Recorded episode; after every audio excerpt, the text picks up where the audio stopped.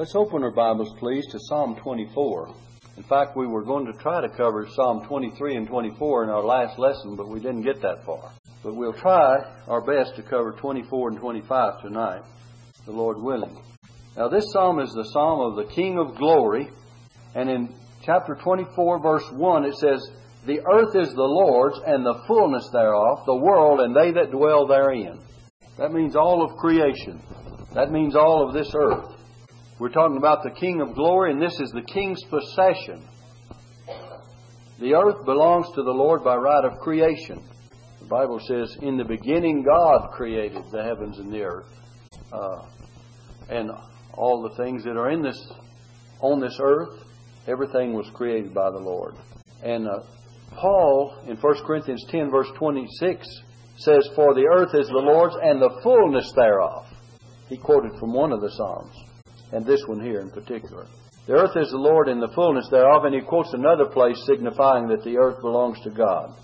It's like Brother uh, Nichols' poem a little bit ago. We don't realize it all belongs to God, and he keeps it all going. He, he doesn't give us according to what we deserve upon it. We, do, we don't deserve all the things that God has given us upon this earth, and yet he's given it anyway. The Bible says Jesus said He makes His rain to fall upon the just and the unjust, and uh, the plowing of the wicked is sin. And then we find also He's universal King. He's not King of the Jews only, but He is universal King. The last clause it says, "And they that dwell therein." Look at that in verse one. The Jews of old thought He was their King only. In fact, they're the ones that made Him King. But we find that He's King of kings and Lord of lords, in uh, Revelation 19, verse 16. And all people are subject unto him, whether they're saved or not. Christians belong to him by right of redemption, but the whole world belongs to him anyway. Christians have a special belonging to the Lord. They've been redeemed. In 1 Corinthians 6, verse 20, the Bible says, For ye are bought with a price. Therefore glorify God in your body and in your spirit, which are God's. You're bought with a price. You're not your own. And the earth is temporary because if you'll look at the next verse, he says he has founded it upon the seas. For he hath founded it upon the seas and established it upon the floods. It is a, on a floating island. It's a floating island in the midst, in space. And it shall undergo a great change. Peter tells us that it's going to undergo a change. In the book of 2 Peter chapter 3 and verse 10, it says, But the day of the Lord will come as a thief in the night, in the which the heavens shall pass away with a great noise, and the elements shall melt with fervent heat. The earth also and the works that are, that are therein shall be burned up. He says, Seeing then that all these things shall be dissolved, what manner of persons ought ye to be in all holy conversation? That means your walk of life and manner of life. How we live makes a difference, doesn't it? in all holy conversation and godliness, looking for and hastening unto the coming of the day of God, wherein the heavens being on fire shall be dissolved, and the elements shall melt with fervent heat. Nevertheless, we, according to his promise, look for new heavens and a new earth wherein dwelleth righteousness. That's what we're looking for. This earth is going to undergo a change. And then we find in our psalm, keep your place where we're studying. We may quote other places, but keep your place. It says, Who shall ascend into the hill of the Lord, or who shall stand in his holy place? The question is asked. Quite a hill to ascend, isn't it? To the permanent dwelling place of God. And the conditions necessary are told in verse 4. He that hath clean hands and a pure heart, who hath not lifted up his soul unto vanity, nor sworn deceitfully. Now we know that there's not anyone that can truly meet these conditions but the Lord Himself. Because we're all guilty of doing some of these things wrong. We have not always had clean hands, and we have not always had a pure heart.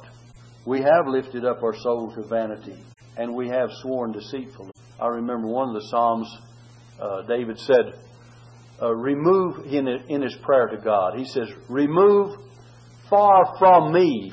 Now listen carefully at the wording. I believe every word of God is divinely inspired, and I believe it take it pays to take it in its right order. He says, Remove far from me vanity and lies. Now I want you to notice, David didn't say, Remove me far from vanity and lies, as if vanity and lies are out here, and I want to get away from them. But he says, Remove far from me, like they're in here, like they're with us. Remove far from me vanity and lies. Get them away from me. Not get me away from them as if they're out here. You see the impact of that? He says, remove far from me vanity and lies. Get them away from me. They belong, they are there. And I think the point is well made that we need to realize that we have not deserved to enter into the hill of the Lord and uh, ascend into His holy hill or stand in His holy place by nature. But God has making made us different. He makes us different than we are. And then He says, Who is it then that's going to enter? He that hath clean hands and a pure heart, who hath not lifted up his soul unto vanity nor sworn deceitfully. Now then, that doesn't mean that the Christian cannot be brought to the place that he should not lift up his, uh, that he should not cleanse his hands by God's grace and find cleansing from the Lord. And we can find that cleansing. And also, we can have a pure heart because Jesus said, Blessed are the pure in heart.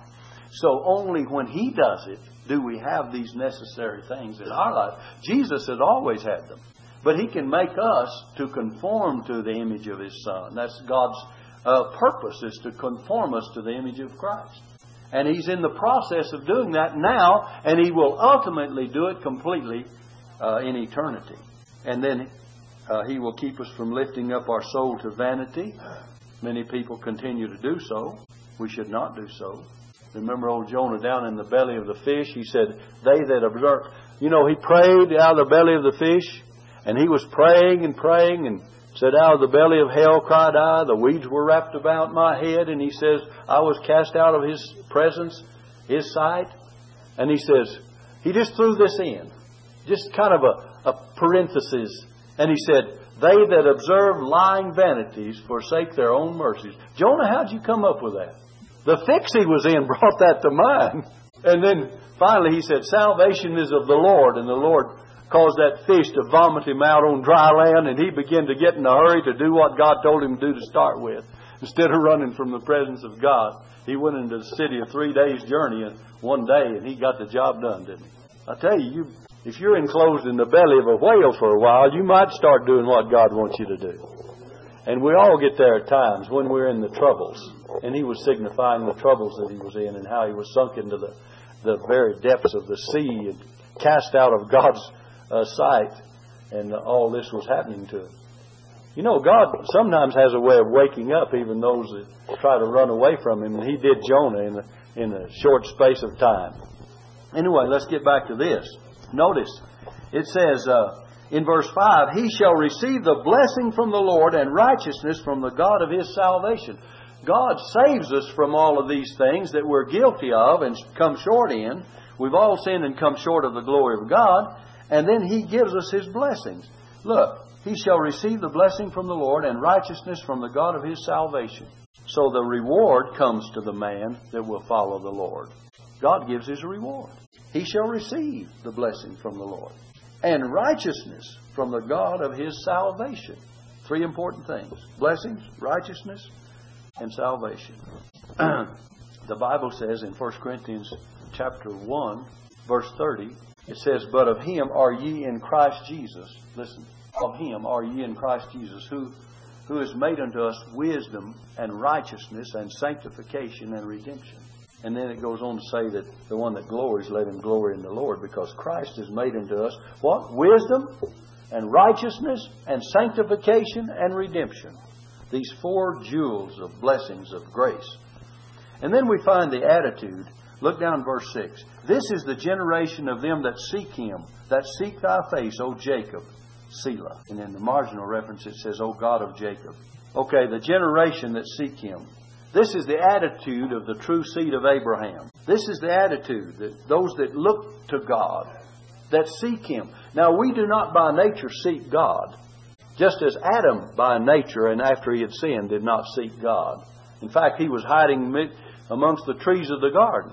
He did everything but seek God, and God had to come seeking him. And he came and he said, Adam, where art thou? He said, I heard thy voice, and I was afraid, and I hid myself. He said, What made you afraid?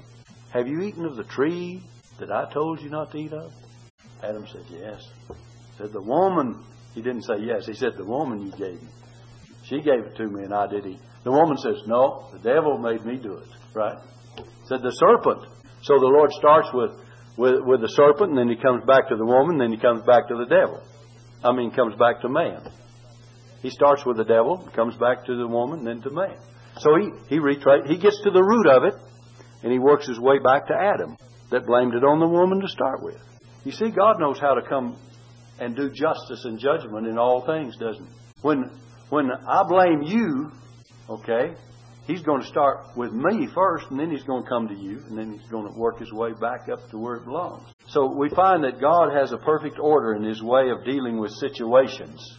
My, if we could learn the wisdom of God of how to deal with situations. We need to pray like old Solomon of old. When he was first made king, he says, I'm but a child. I don't know how to rule. I don't know how to govern. I don't know how to lead this so great a people. Every pastor needs to have that prayer. And if he doesn't, he's in trouble. I'll guarantee you. And plenty of it. And then we come to verses 7 through 10 and we'll read them. Look, it says, Lift up your heads, O ye gates, and be ye lift up ye everlasting doors, and the King of glory shall come in. This is, who is the King of glory? The Lord strong and mighty, the Lord uh, mighty in battle. Let's notice those two verses, and then we'll read the last two. We're talking here about uh, Christ and being the King of glory. And lift up your heads, O ye gates, as if entering the heavenly gates, not the gates of Jerusalem below, but the heavenly gates of the heavenly Jerusalem. And we're to lift up our heads or in view, it may be anticipating the ascension of Christ into the presence of God and the, the uh, angels and the spirits of just men made perfect and those in glory waiting to receive Him. Lift up your heads, O ye gates. Open the gates for the King of glory and let Him come in. Who is the King of glory? The Lord strong and mighty the Lord mighty in battle. He's all powerful, isn't he? And then it repeats it again. Lift up your heads, O ye gates. Even lift them up, ye everlasting doors, and the King of glory shall come in. Who is this King of glory? The Lord of hosts. He is the King of glory. Selah. It repeats that is to emphasize. We may be talking here about the ascension of Christ. You know, in the book of First Timothy, let me see if I can find it. 1 Timothy chapter 3, look at it, if you will. If you don't have time, just listen to it. 1 Timothy 3 and verse 16, it says this. It says, And without controversy, great is the mystery of godliness. Here is the great is the mystery of godliness. God was manifest, look at this. God was manifest in the flesh, that's the incarnation of Christ, justified in the Spirit, seen of angels, preached unto the Gentiles, believed on in the world, and look, received up into glory. Great is the mystery of godliness. It starts with the incarnation. It, talk, it talks about him being justified in the Spirit, seen of angels. We know angels ministered to him time and time again, even in the great wilderness temptation and at other points of time. But then we find, and it says, uh, preached, a seen of angels, preached unto the Gentiles, not to the Jews only.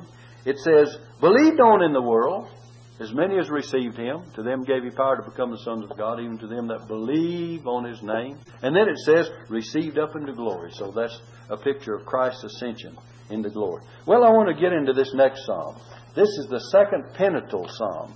It, it's talking about repentance, and it moves. This is a prayer that moves God. Prayer that moves God. The first part of the the uh, 25th Psalm. Want us to think of that for a moment and get my notes in here like I'd like them. Prayer that moves God. Now, if you notice verse 1, it says, Unto thee, O Lord, do I lift up my soul. Prayer is soul work. It has to do with our very inmost being. Psalm 86, verse 3 and 4. Let me read this for you. Psalm 86, verse 3 and 4 says this Be merciful unto me, O Lord, for I cry unto thee daily. It's daily work. It's soul work and it's daily. And it says, Receive the soul of thy servant, for unto thee, O Lord, do I lift up my soul. That's Psalm 86, verse 3 and 4. We need to pray to God from our very heart and soul. The book of Isaiah, chapter 1, and verse 15, it says this And when you spread forth your hands, I will hide mine eyes from you. Yea, when you make many prayers, I will not hear. Your hands are full of blood. So, in order for us to be heard by the Lord, we have to come to Him with our very inmost being. And then prayer has an element of faith. If you have our psalm, look at verse 2. Oh my God, I trust in Thee. Let, Let me not be ashamed. Let not mine enemies triumph over me. Follow that down. Verse 2 now. Faith. It must have an element of faith. Oh my God, I trust in thee. If we pray to God, we must trust in God. There's no need to pray unless you trust or believe. Trust means to have faith, to believe. The Bible says without faith, Hebrews 11 verse 6. Now listen, without faith it is impossible to please Him. For he that cometh to God, listen carefully, must believe that He is. That's easy enough for some people. Yeah, God is. Yes, he, they believe that. And, listen, here's the faith, and that He is a, the rewarder, a rewarder of them that diligently seek Him. So you must trust Him to answer that prayer. Prayer is soul work, and it ha- has to contain the element of faith. You have to believe that God hears it, and that God is going to answer it. The Bible says, Call unto me, and I will answer thee, and show thee great and mighty things which thou knowest not. Faith. Shame and defeat will be our lot if we do not uh, if we do not have faith in our prayer. If you look at verse 3, Yea, let none that wait on thee be ashamed. If we don't have faith when we pray, we may be dis, uh, we may be disappointed. Ashamed means uh, several things, and not receive the blessing. Let them be ashamed which transgress without cause. Shame and defeat shall not be confounded. The word says in one place. Not be disappointed. Shall not suffer defeat. Shall not be ashamed as far as shame itself is concerned. And verse 4 says, Show me thy ways, O Lord. Teach me thy paths. God's will must be sought in our prayer. Thy will be done. Show me thy ways, O Lord. I want you to read in Psalm 106. 106, and I want to read verse 15. It says, And he gave them their request, but sent leanness into their soul. God gave them their request. So we say that we must ask God's will to be done in prayer. Sometimes God will hear a prayer and give it to us in spite of whether it's good for us or not. If we just keep on saying, Lord, you, I've got to have this. And let, let me read the context in that Psalm 106. Let's go back and begin reading with about verse uh, 10, if you will. It says, He saved them from the hand of him that hated them and redeemed them from the hand of the enemy. That's when God delivered the children of Israel out of Egyptian bondage.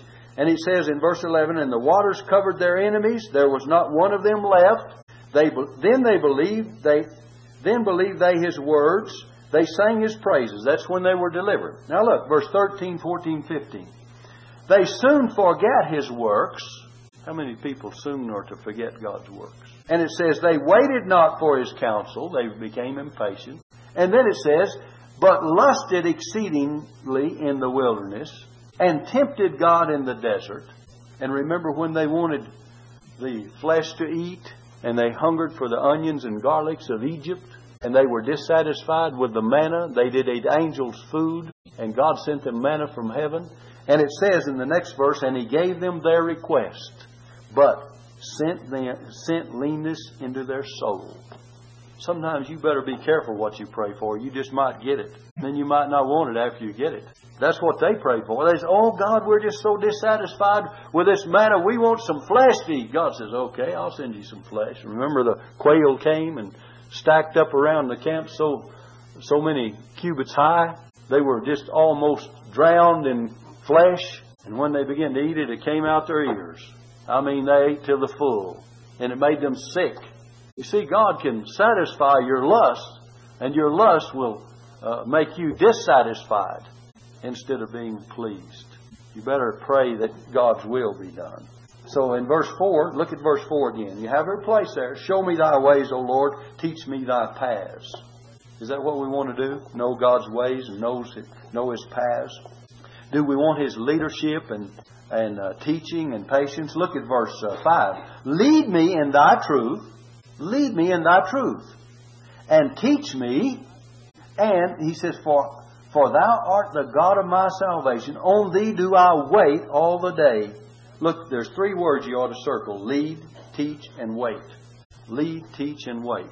We need to be led because we don't know where we're going. We need to be taught because we don't know how to go. And we need to wait so that God will show us the way. In Jeremiah chapter 10, let me give you this. In verse 23, it says, O Lord, I know that the way of man is not in himself. It is not in man that walketh to direct his steps. You get that? O Lord, I know that the way of man is not in himself. It is not in man that walketh to direct his steps. Well, if it's not in man that walketh to direct his steps, where's he going to get direction? The Bible says, Order my steps in thy word. Listen, in another psalm. Listen carefully. Order my steps in thy word, and let not any iniquity have dominion over me. Can you get the impact of that? We need to be ordered in God's word and ordered step by step we should not take steps even without knowing where we're going. It's by steps that men go. You know, you don't go the whole mile in one, one giant step, do you? You have to know the way and the path. Order my steps in thy word. And let not any iniquity have dominion over me. That means to not let any sin dominate our lives and control us, and that we have to surrender to it and be, be controlled by any sin or anything in our lives. We need to surrender it to God and seek God's leadership. You know, I, I'm still convinced that if people will look to God's Word, they'll find the way to go and the way to live. But the reason that they don't, many people will not take God's Word as a guide, a line to guide them, as a way to guide them, as a Word to guide them. Everything you have need of, as far as your character, as far as your life, as far as your guidance is concerned, is found in this book. Everything. The Bible says all Scripture is given by inspiration of God and is profitable for doctrine. That's what we're doing tonight, teaching. For correction. For instruction in righteousness. Now listen carefully. That the man of God may be perfect. That means mature. Doesn't mean sinlessly perfect, like some people claim to be. None of us are, by the way. And then it says, that the man of God may grow up or be mature as a Christian. And it says, thoroughly furnished, or throughly furnished, actually, unto all good works. Throughly furnished. That means completely within and without to all good works. Doesn't say a few of them, or part of them, or some of the good works. It says unto all of them. Someone says, well, you've got to have this instruction from this source and this instruction from that source, and you've got to read somebody's book on some kind of key to the scriptures and somebody's other book on uh, how to learn and how to fo- follow it. And uh, listen, read those things that'll help you. I'm not against. Uh, I have a pretty good library. Some of you've seen it, and I read everything I can read. But when I get up to preach, I declare one thing, and that's what God has said. I'll take others' input. I'll take others' uh, uh, knowledge and you cannot ignore scholarship. You would be foolish to do that because we're to be taught, and there are other able teachers. There, but we need to be taught uh, in God's Word. Order my steps in thy word, and let not any iniquity have dominion over me. Okay, back to this. Let's uh, get on. We have a, about 10 minutes to get the rest of this, or 15. Okay, let's look at verse um, 6 back in our text, and always hold your place where we're studying. Psalm 25 and verse 6. Remember, O Lord, thy tender mercies and thy loving kindnesses, for they have been ever of old. Think of God's tender mercies and loving kindnesses. The Lord does not forget us, but we often forget Him. Remember, David said, Have mercy upon me, O God, according to thy loving kindness. According, listen, Psalm 51, verse 1. According to the multitude of thy tender mercies, blot out my transgressions. God has not only tender mercies, but He has a multitude of tender mercies. And He says, blot out my transgressions. Psalm 51 is, is uh, David's repentant psalm after he had sinned. And that's when he cried out to God in his great prayer of asking God's forgiveness. He said, Purge me with hyssop, and I shall be clean. Wash me, and I shall be whiter than snow. Make me to hear joy and gladness, that the bones which thou hast broken may rejoice. And he goes on and on and, and prays in that repentant psalm. Okay, let's get back to this now. Verse 7 says, Remember not the sins of my youth, nor my transgressions. According to thy mercy, remember thou me for thy goodness' sake, O Lord. Remember not the sins of my youth. We need, you know, this prayer uh, is answered because of God's goodness to us. See, he says, Remember not the sins of my youth. None of us deserve an answer to prayer, but we get it. The Bible says all have sinned and come short of the glory of God. Are you getting answer to your prayer because you deserve an answer to your prayer? Not at all. The Bible says the Lord hath not dealt with us after our sins, nor rewarded us according to our iniquities. But He's, he's dealt with us in mercy. As a father pitieth his children, even so the Lord pitieth them that fear him. That's Psalm 103. But the thing about it is, Uh, none of us deserve this answer. Someone said, Well, I'm good, I'm righteous, and God, you know, is going to answer my prayers. The Bible says, For there is not a just man upon earth that doeth good and sinneth not. He didn't say there's not an unjust man upon earth. He says there's not a just man upon earth that doeth good and sinneth not. Even if there's a just man, he doesn't that doeth good and sinneth not. Now then, I know that uh, James says this. He says, The effectual, fervent prayer of a righteous man availeth much. But he's talking about a righteous man made so because of Christ's righteousness bestowed upon us and by his grace that works in us. Not because we deserve it, but he says, The effectual, fervent prayer of a righteous man availeth much. The verses next that we'll take up, beginning with verse 8, show us the character of God. It says, Good and upright is the Lord, therefore will he teach sinners in the way. He's good and upright, and because he's good and upright, he will teach sinners to do good and to be the way that they should be. In Acts 11, let me read this for you, verse 24, it says, let's see, Acts 11, verse 24, it says concerning this one, that he was a good man and full of the Holy Ghost and of faith, and much people was added into the Lord. A good man and full of the Holy Ghost and of faith, and much people was added into the Lord. I want to show you something. I don't know if I'll finish this, but I, am just, I've got to give you this. Acts chapter 6.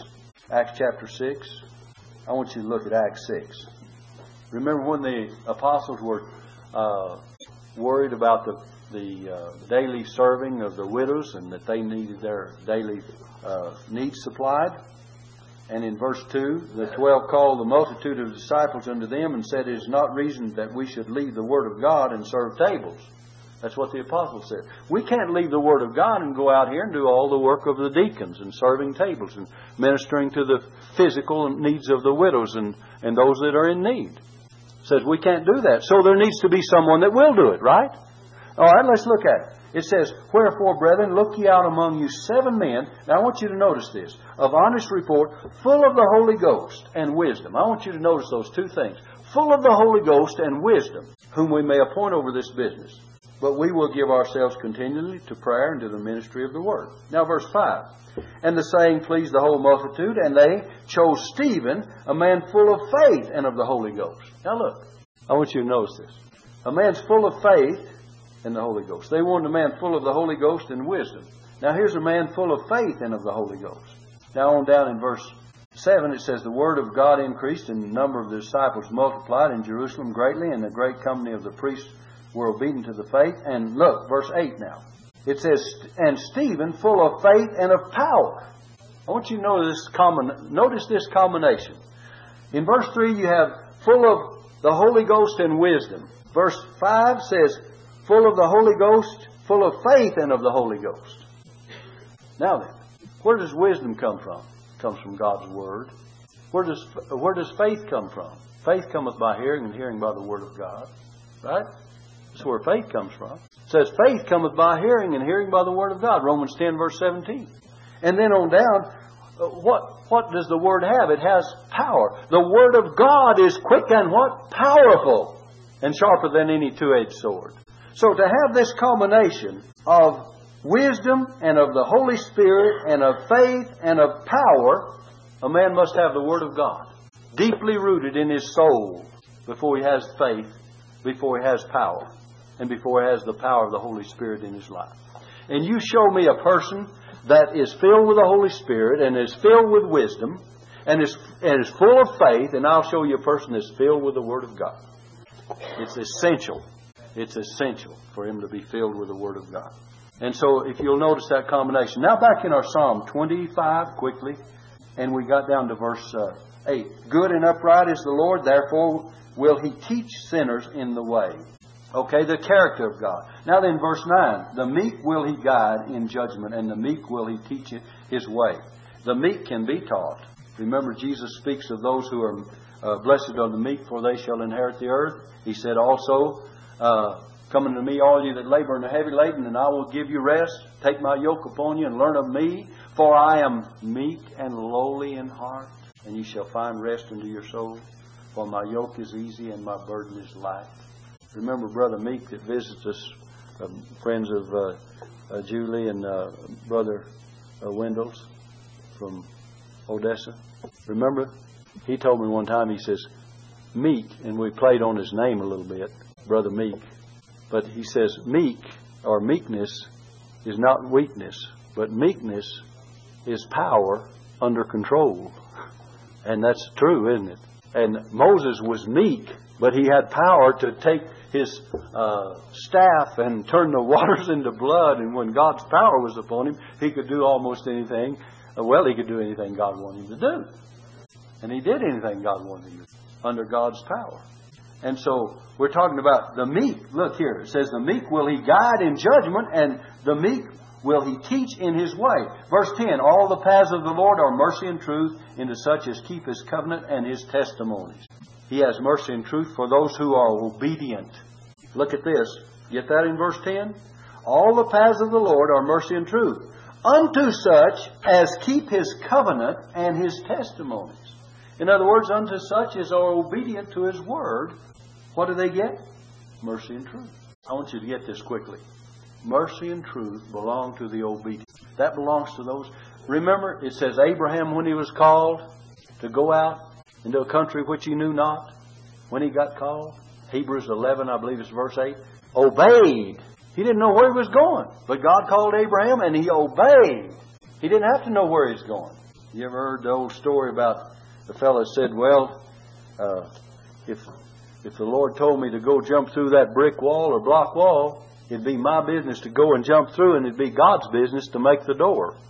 And that's exactly how it is. We're to obey God, and Abraham didn't know where he was going until a place that he didn't know where he was going. You read Hebrews 11, verse 8. Let me read it for you. Sometimes we just quote these things. It says, By faith, Abraham, when he was called to go out into a place which he should after receive for an inheritance, obeyed, and he went out not knowing whither he went. He obeyed just because God said. By the way, that's what preachers do. when God calls you to preach, you don't know what's going to happen, but you just do it because God said to do it. That's why I did. And people told me, you can't do this. People told me a lot of things along the way. And I've been in this church, what? We celebrated our 36th anniversary, didn't we, Sunday? 36 years. And I was, I spent over half of my life as pastor of this church. Over half of my life. And I'll be 68 March the 2nd. Now you know how old I am. But anyway, the thing about it is, God, when God tells you to do something, He's going to see to it that you have the uh, uh, the tools to do it with. He's going to help you. He's going to help you do what He tells you to do. The, the mercy and truth are to the obedient. And then verse 11, notice it says, For my name's sake, O Lord, pardon mine iniquity, for it is great. His pardon is for sinners who are willing to confess their sins. The Bible says, He that confesses his sin uh, will, you know, will prosper. He's that for that hides his sin is a terrible thing to try to hide your sin. But whoso confesseth and forsaketh them shall have mercy. Let me read Isaiah 55, verse 7. Let the wicked forsake his way, and the unrighteous man his thoughts. Listen, forsake the wicked ways, and the unrighteous man his thoughts, and let him return to the Lord, and he will have mercy upon him and to our God, for he will abundantly pardon. So it takes repentance, doesn't it? And pardon will be received. It takes confession 1 John 1 9 says, We confess our sins. He is faithful and just to forgive us of our sins and to cleanse us from all unrighteousness. Now I want to hurry and give you this. Verse 12 What man is he that feareth the Lord? Him shall he teach in the way that he shall choose. The man that fears the Lord will be taught. You will not be taught if you do not reverence God. His blessing is upon those who fear him, and teaching and safety and prosperity Blessings will come and friendship will come. His soul shall dwell at ease and his seed shall inherit the earth. The secret of the Lord is with them that fear him. The Bible says the fear of the Lord is the beginning of wisdom. And he will show them his covenant. The secret of the Lord is with them that fear him. If you want to get close to God, you fear God and reverence God as he is. And you can get closer to God. Remember, John leaned upon Christ's bosom or breast at the supper table, and he knew all the secrets of the Lord. He stayed close to God, didn't he? And the secret of the Lord, he reverenced him. And the secret of the Lord is with them that fear him. Divine deliverance, verses 15 through 22, and I'll hurry.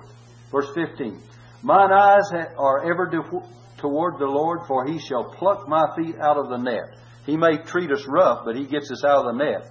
Deliverance comes to those who keep their eyes upon the Lord. Verse 16 Turn thee unto me and have mercy upon me, for I am desolate and afflicted. When we're afflicted, God will deliver us out of our troubles. Verse 17 The troubles of my heart are enlarged. Sometimes do you feel like they're too big to deal with? Well, but God says He can take care of them. The troubles of my heart are enlarged. Oh, bring thou me out of my distress, distresses. Who can deliver us out of distresses? This is divine deliverance we're talking about. Look upon mine affliction and my pain and forgive all my sins. We have forgiveness as well as deliverance. Trouble brings sins to our attention. Trouble that comes brings our sins to our attention. I'm reminded back in the book of Genesis in chapter 42, verse 21 22, what the brethren of Joseph did unto him. And it says in verse 21, And they said one to another, We are verily guilty concerning our brother, in that we saw the anguish of his soul when he besought us, and we would not hear. Therefore, this distress is come upon us. When distress comes upon you, do you recognize why it has come? Huh? Verily, they says, we are guilty. Remember, they had took, taken Joseph and they threw him in a pit, and then they when uh, they took him up out of the pit and they sold him into uh, bondage, into slavery, and they went back home, they, they took Joseph's coat of many colors and dipped it in blood and took it back and gave it to Jacob. And Jacob said, Oh, my son is rent in pieces without a doubt. By the way, the blood bears a complete witness, doesn't it? Without a doubt. And he accepted that. And even though it's typical, it shows us that the blood is accepted. But then, of course, Joseph was preserved beyond death and, in the sense, in resurrection because he went into the new land, into Egypt, to preserve the life of all of them. And he underwent his slavery and his bondage and his affliction for their sakes. Okay, let's go on with this quickly. I've kept you five minutes after, but I got started late, so I'll excuse myself. Okay? In verse 19, look at verse 19. It says, Consider mine enemies, for they are many, and they hate me with cruel hatred. You know, there are great enemies against God's people. Jesus said in John 15, 18, If the world hate you, you know that it hated me before it hated you. If the world hates you, you know that it hated me before it hated you. Is a servant greater than his master? Could we expect not to be hated if Jesus was hated? You say, Well, I want to have a lot of friends. I do too. But I want the right kind of friends. And I know if I have the right kind of friends, there's going to be some people that won't like me. Because all people do not serve God. And Jesus set a division, and those that follow Him and serve Him and live for Him are going to be separated from the people that are against Him and the ungodly crowd. And there's always going to be these two factions in this world till Jesus comes again. And then we find something else. Uh, in verse uh, 20, 21, and 22. Let's look at it. Oh, keep my soul and deliver me. Let me not be ashamed, for I put my trust in thee. Here's faith, faith. Oh, keep my soul and deliver me, and let me not be ashamed. He's the keeper of our soul. 1 Peter 1 5 says, You're kept by the power of God through faith unto salvation, ready to be revealed in the last day, the last time. It says, Let integrity and uprightness preserve me, for I wait on thee. We need to be real, upright, and patient. Let integrity, integrity, and uprightness preserve me. You know, a lot of people want pres- preservation without being having integrity and uprightness. You got you have to work that into your character in your life if you want the pre- preservation. Let integrity and uprightness preserve me, for I wait on thee. In other words, there's patience again, isn't it? Now, verse 22 Redeem Israel, O God, out of all his troubles. Deliverance is needed by all of God's people. And God has promised us deliverance. In fact, in 2 Corinthians chapter 1, verse 10, and I'll close with this one, it says this. It says, Who hath delivered us, listen carefully, from so great a death, and doth deliver, in whom we trust that he will yet deliver us. Look at that. Past, present, and future. Who hath delivered us, that's past tense, from so great a death and doth deliver, that's present tense, in whom we trust that he will yet deliver us, that's future tense. Past, present, and future. He is our great deliverer. And we need to trust Him for it all. Well, we thank you for your patience and your kind attention.